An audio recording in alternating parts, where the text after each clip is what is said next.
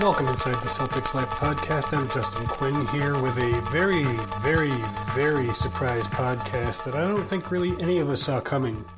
If you don't know what I'm talking about, I am speaking about the just completed trade for Kyrie Irving that sends Isaiah Thomas over to the Cleveland Cavaliers. It's quite unexpected, and I'm here doing a solo pod just to try to get you up to speed on it. Please excuse any sound quality or other issues that are going on. This is very ad hoc, and we just want to make sure that we have this to you as soon as soon as we possibly could.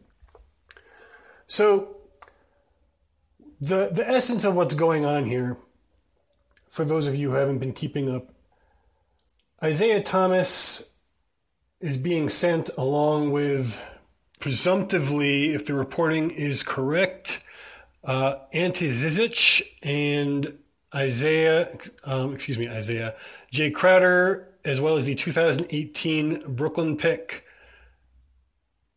My first reaction to this trade for just Kyrie Irving, who is reportedly uh, his trade kicker in order to make the deal happen, is a very uncomfortable feeling. On one hand, I understand the logic behind it from the side of the Celtics. This deal would end up saving them the trouble of risking re signing Thomas to a deal that may end up being a bad one by the end of it, depending on how his health ends up being and depending on how his play ends up being affected as a result. And this gives them an extra year. Uh, Kyrie Irving is under contract for, I think, about 18 million if memory serves, for another two years with a third year player option uh, for two seasons after this one. So next season he's under contract, like upcoming season. The season after that, and then the third season is a player option. Presumptively speaking, he would be Kyrie Irving would be interested in sticking around longer than that if the deal makes sense, as much sense as I think it would have to for Danny Ainge to take such a big risk in trading away one of the best deals in the league in, in Jae Crowder's deal, who's making just under $7 million next season and starting, you know, he's a starting caliber player. He's not a, you know, an outstanding starter by any means, but considering how much he's making, it's one of the best deals in the leagues. And in my opinion, it's in and of itself is basically worth a first round pick, particularly to a team like the Cavaliers, who uh, are currently staring down one of the biggest luxury taxes in the history of the league, if not the biggest, depending on how they end their season. The deal is reported, according to Bobby Marks, uh, of well, I'm not even sure where he is these days, but I think he's with ESPN if I'm not mistaken. Anyway, he reports that that would save about $19 million for the Cavaliers, which is, I'm assuming, the primary reason the Cavaliers are doing what they're doing. This would give them an opportunity to make one final run for the title with Isaiah Thomas being not much of a step down and Jae Crowder being probably better than any any potential wings they have on the roster at the moment, though not by much. And this would really help them with their flexibility as well as their their you know immense tax bill that they're, they're staring at. So I can understand it from their perspective. The other great thing for, for the Cavaliers is the Thomas contract ends at the end of the season. So he'll be free to go wherever he wants. And they can get their rebuild started if LeBron James moves on. But there's also the possibility, if they are successful, that they can keep the band together and, and, and keep moving forward. Personally, I don't really think that this necessarily makes them a slam dunk to be as good or better than the Celtics next season, just because of the fact that we don't know how Thomas is going to respond to healing after his injury to his hip last season during the playoffs and just before the playoffs. And we don't know how the team is going to react to the, the, injection of new talent. So before we, we make any like strong pronouncements about how this is going to affect the Cleveland Cavaliers or the Boston Celtics, I think it's going to have to be at least a, a wait and see situation. There may be moves coming also on top of what we've already seen.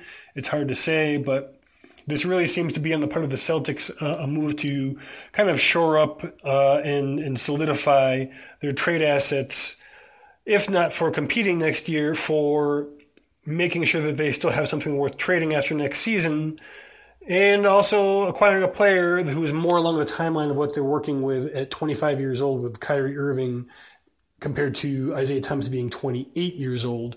So I can understand how that makes sense on their part. Ante Zizic is, you know, a little bit of a disappointment so far, but it's really, really early yet, so I really can't say whether or not this is going to be a significant component to the deal.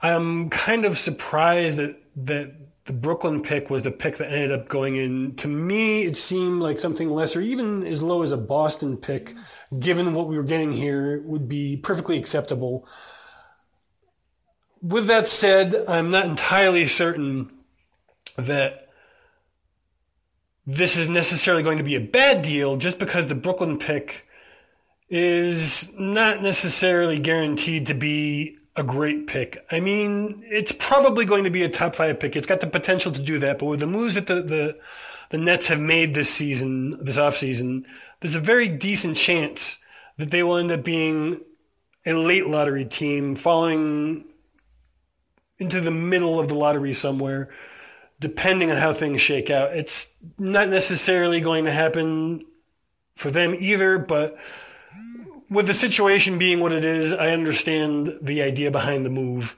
in that regard. I don't have too many other things to add at present. This is, you know, a really uncomfortable situation for me, considering all what we witnessed in terms of recruiting, in terms of the death of his sister, in terms of the sacrifices he's made on the court, and the success he's brought the Celtics. This is a really big surprise to me, and I think a lot of us, and it's going to take a lot of time for me to process this, but it's real. It's happened. It's not a rumor. You know, a lot of people were, were anticipating this happening, and it's happened. So that's where we're at. We'll have some more news for you. Keep an eye out on the site. We've got a lot of new writers. Stephen Tidings has been covering most of this stuff, and it's been really, really great to have these new guys helping us out. Getting through the off season, you know, some of us do like to try to take a little bit of a break here and there when, when we get a chance. So these guys have been really helping us out with that. So thanks to them. And as always, don't hesitate to contact us if you have any kind of a complaint or a suggestion or interesting with advertising with a podcast. You can leave us a message here or tweet us with the hashtag CLPod and we'll be sure to follow it up. You can listen to the podcast on any podcatcher app. Don't forget to subscribe so you don't miss an episode, and please give us a five star rating if you like what you hear. If you don't like what you hear, hit us up with a message here on the article that you're probably listening to this on if you heard it or if you encountered this on the Celtics Life website. You can use the Twitter hashtag CLPod that I mentioned. You can put it in any article on Celtics Life. We'll get it. With that, I'm going to let you go. I'm sure none of us were expecting this, and I'll let myself and the rest of you get back to everything else that's going on in our lives, which, hey, we got something to talk about in August, right? Take care, y'all.